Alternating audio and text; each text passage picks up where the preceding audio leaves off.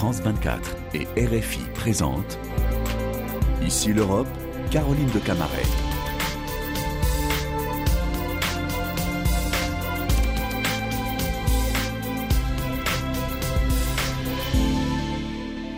Bonjour à tous et merci de nous rejoindre sur Radio France Internationale et France 24 pour Ici l'Europe. Nous nous retrouvons à Paris à l'issue d'une conférence humanitaire et d'un Paris Peace Forum où il aura beaucoup été question du positionnement et du rôle de la diplomatie européenne. Et nous en parlons avec une vision extérieure à l'UE euh, sur le flanc Est, celle de la Géorgie, petit pays du Caucase de 4 millions d'habitants, en partie occupé par l'armée russe depuis 2008 et il vient d'obtenir ce mercredi le feu vert de la Commission européenne pour son fameux statut de candidat à l'adhésion à l'UE, un geste qui lui avait été refusé en 2022, euh, ce qui ne demande pas de vous réjouir, Madame la Présidente euh, Salomé Zourabichvili, vous êtes la présidente euh, de la Géorgie, bien sûr, pas seulement vous, vous dites, vous êtes en tout cas une ancienne diplomate française et qui, une présidente qui a un rôle essentiellement symbolique normalement dans votre pays, mais vos positions pro-occidentales votre opposition à une politique gouvernementale trop proche de la Russie ont fait de vous une euh, interlocutrice privilégiée des dirigeants européens. Euh, d'ailleurs, le gouvernement au pouvoir, rêve, géorgien, se réjouit aussi de ce nouveau statut de candidat. Qu'est-ce qui a changé vraiment en un an? Qu'est-ce qui a changé? La population, euh, sa détermination. et je pense que du côté européen, ce qui a changé aussi, c'est la prise de conscience du fait que euh, dans le contexte géopolitique d'aujourd'hui, euh, la situation de la Géorgie euh, demande d'être reconnue et que faire un cadeau à la Russie en laissant la Géorgie dans une zone grise et donc les possibilités de déstabilisation, de déception de la population d'une part et de déstabilisation, c'est un risque qui n'est pas à prendre aujourd'hui. on a le conflit en Ukraine, et la Géorgie dans le Caucase et le pays, l'ancrage euh, démocratique voulu par la population, l'ancrage européen, et que c'est important de le préserver, c'est important de lui laisser une chance, une perspective, et je crois que c'est ça qu'ont pris en compte euh, les institutions européennes. Alors Salomé Zourabichvili, l'Union européenne a quand même été pas, mal refroidie par la procédure de euh, destitution qui a été lancée contre vous, hein, présidente de la République, par le gouvernement, euh, après que vous soyez opposé à une loi sur les agents étrangers inspirée d'une loi russe. Est-ce que, euh, alors ils n'ont pas réussi leur coup finalement, vous avez, euh, il a manqué 15 voix au Parlement. Euh, est-ce que les choses se sont apaisées?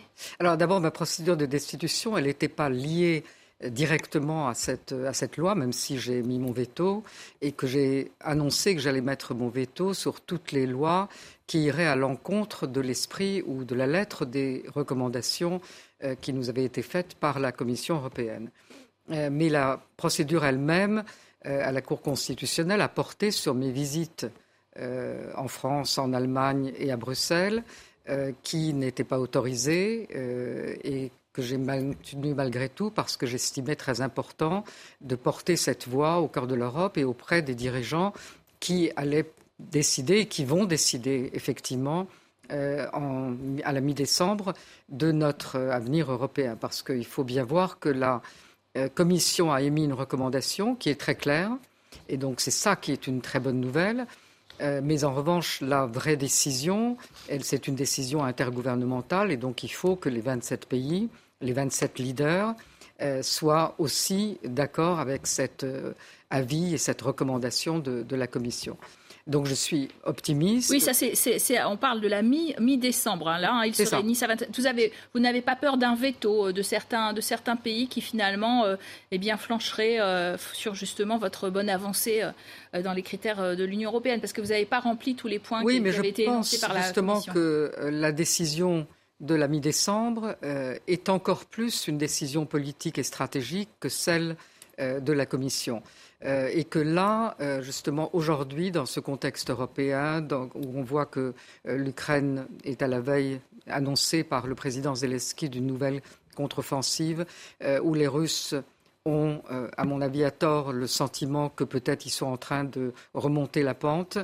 que c'est très important de conforter cette petite Géorgie qui reste résolument pro-européenne, depuis pratiquement son indépendance, en dépit de tout ça, en dépit de l'occupation, en dépit de la guerre, en dépit de tout ce que fait la Russie sur notre territoire. Et il faut bien voir que la Russie a annoncé il y a quelques semaines euh, qu'elle allait prendre euh, l'aéroport en Aprasie, donc sur le territoire géorgien, sur l'un des deux territoires occupés, et qu'elle voudrait euh, développer une base maritime, là aussi, dans le territoire en Aprasie, dans le territoire géorgien.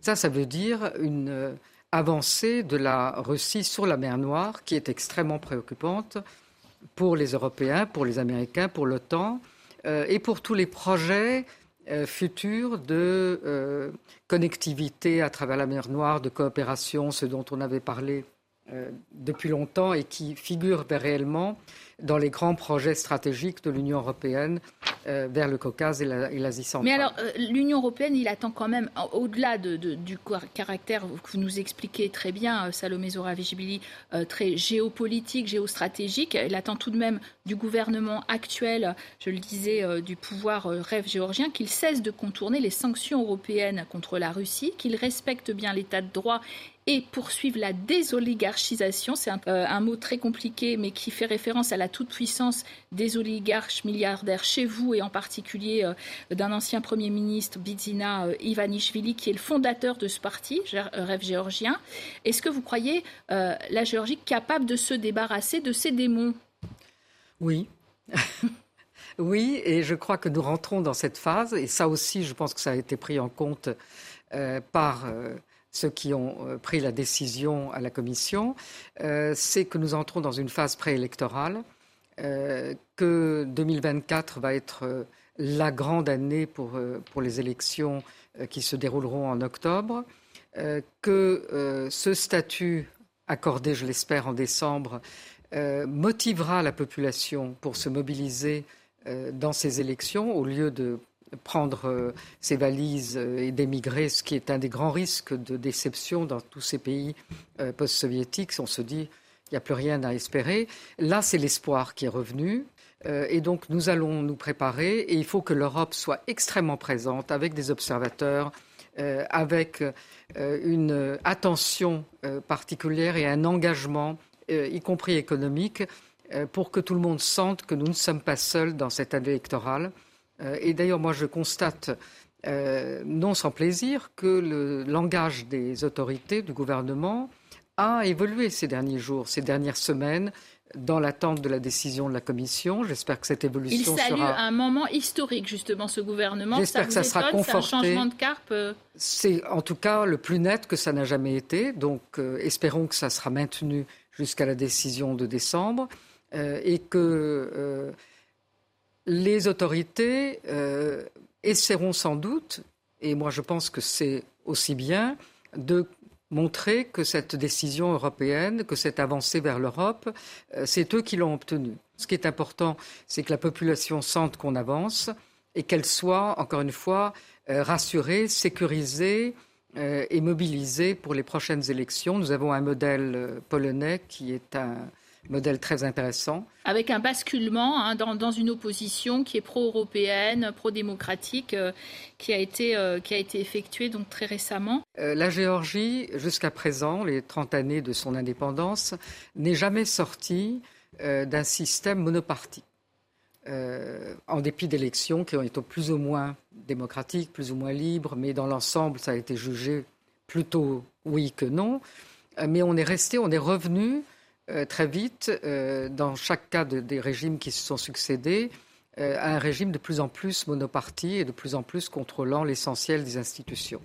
les prochaines élections, c'est la chance de sortir de ça et de passer effectivement à ce qui est le propre des, des démocraties, c'est-à-dire quelque chose qui soit plus proche d'une coalition que de un parti qui emporte tout et qui ensuite considère qu'il est le seul au pouvoir.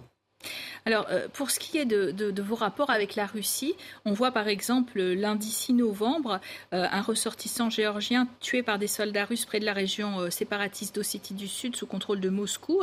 Est-ce que vous peut parler d'un regain de tension, de désinformation un peu massive de la part de Moscou? Comment vous ressentez le moment? Je ne sais pas si c'est un regain de tension parce que c'est quelque chose qui est permanent. Cette tension, d'abord, elle est vécue par nos citoyens dans ces régions occupées, qui sont extrêmement limités dans tous leurs déplacements. Il n'y a pas de droits de l'homme. la langue apraz, aussi bien que la langue géorgienne, sont pratiquement bannies du territoire apraz.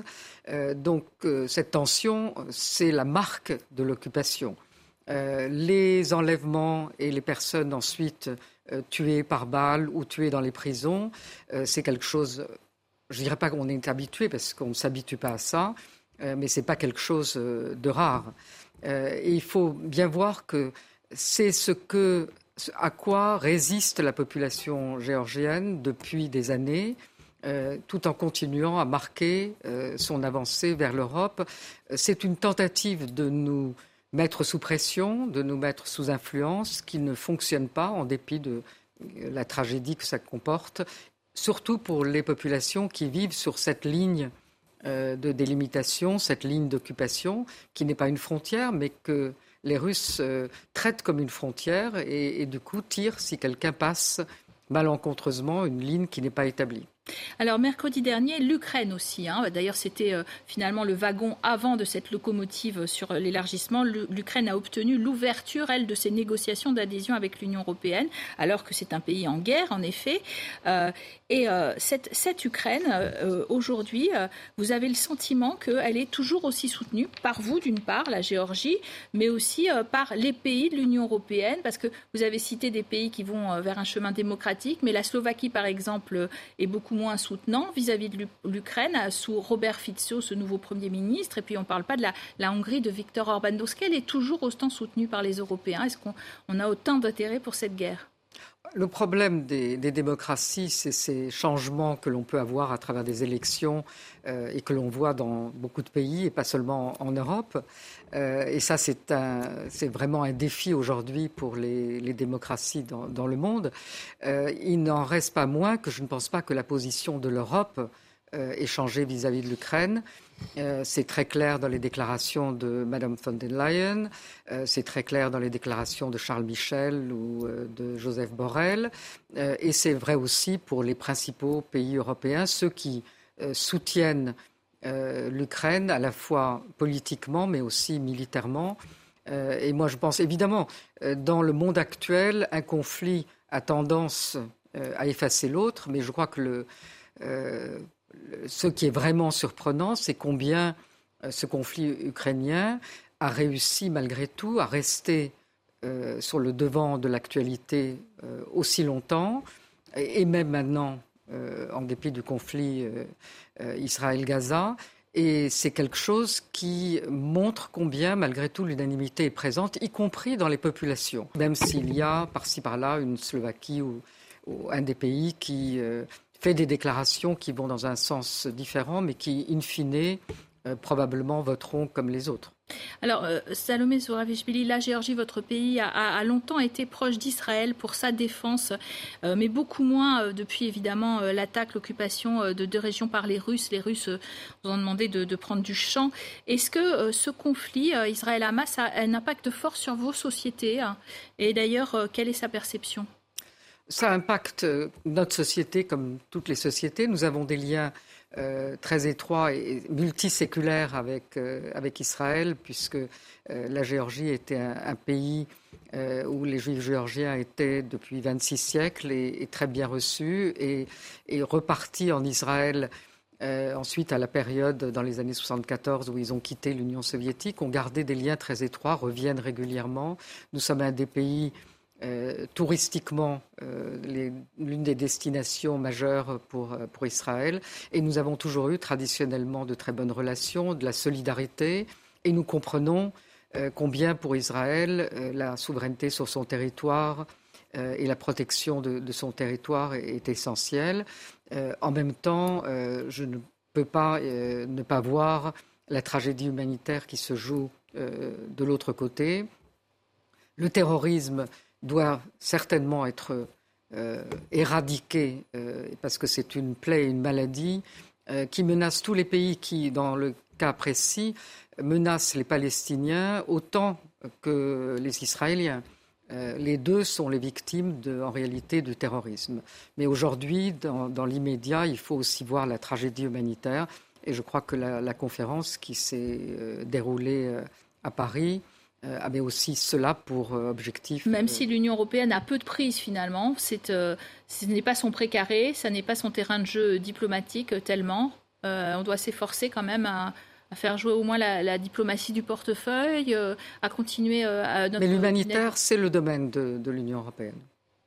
Alors, euh, juste pour, pour revenir sur un, autre, un autre club dans lequel votre pays et d'autres veulent rentrer peut-être, et qui est un club qui est revenu sur le devant de la scène, celui de l'OTAN, l'Alliance Atlantique.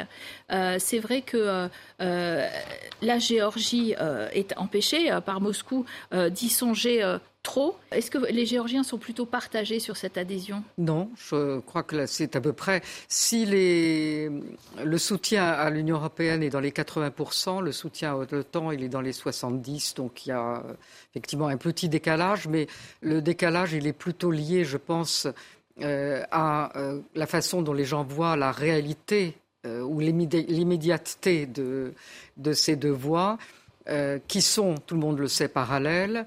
Euh, mais aujourd'hui, tout le monde voit que l'Union européenne s'ouvre, euh, manifeste différemment sa capacité à s'élargir.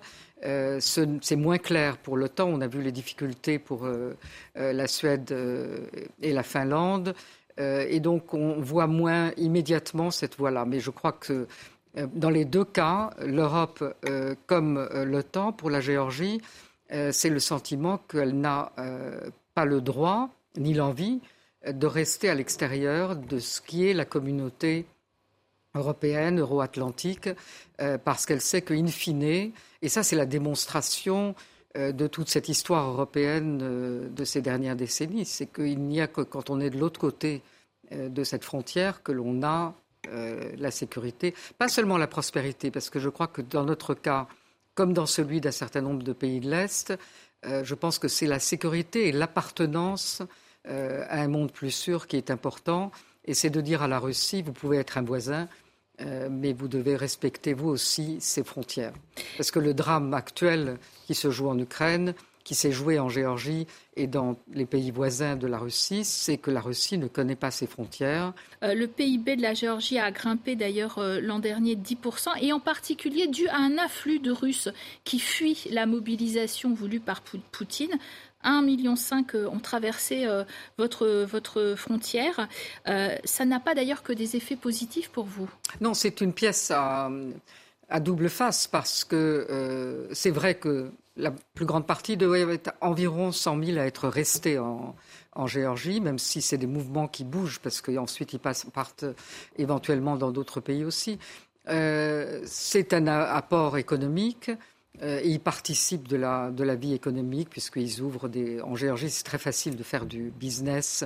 On peut en 24 heures ouvrir euh, une entreprise. Euh, et donc, ils ouvrent des petites entreprises individuelles. en revanche, la population est inquiète, d'abord parce que c'est une population russophone qui arrive et qui ne manifeste pas vraiment le souci de s'intégrer à la culture du pays. Euh, un peu, on a le sentiment qu'ils se comportent comme s'ils étaient chez eux. Ils se souviennent peut-être d'avant. Euh, et puis surtout, euh, il y a le sentiment que c'est pas très bien contrôlé et qu'à l'intérieur de cette masse, on ne sait pas très bien qui peut rentrer dans le pays et est-ce que c'est quelque chose qui est sous surveillance et qui empêche. Craignez un peu les espions. On craint la guerre hybride, ce qui est le cas de seulement chez nous. Merci en tout cas d'avoir euh, très bien illustré ces tensions hein, sur le flanc Est, mais aussi ses espoirs, puisque nouveau statut euh, et euh, nouveau démarrage pour la Géorgie. Merci à vous de nous avoir suivis sur France 24 et Radio France Internationale.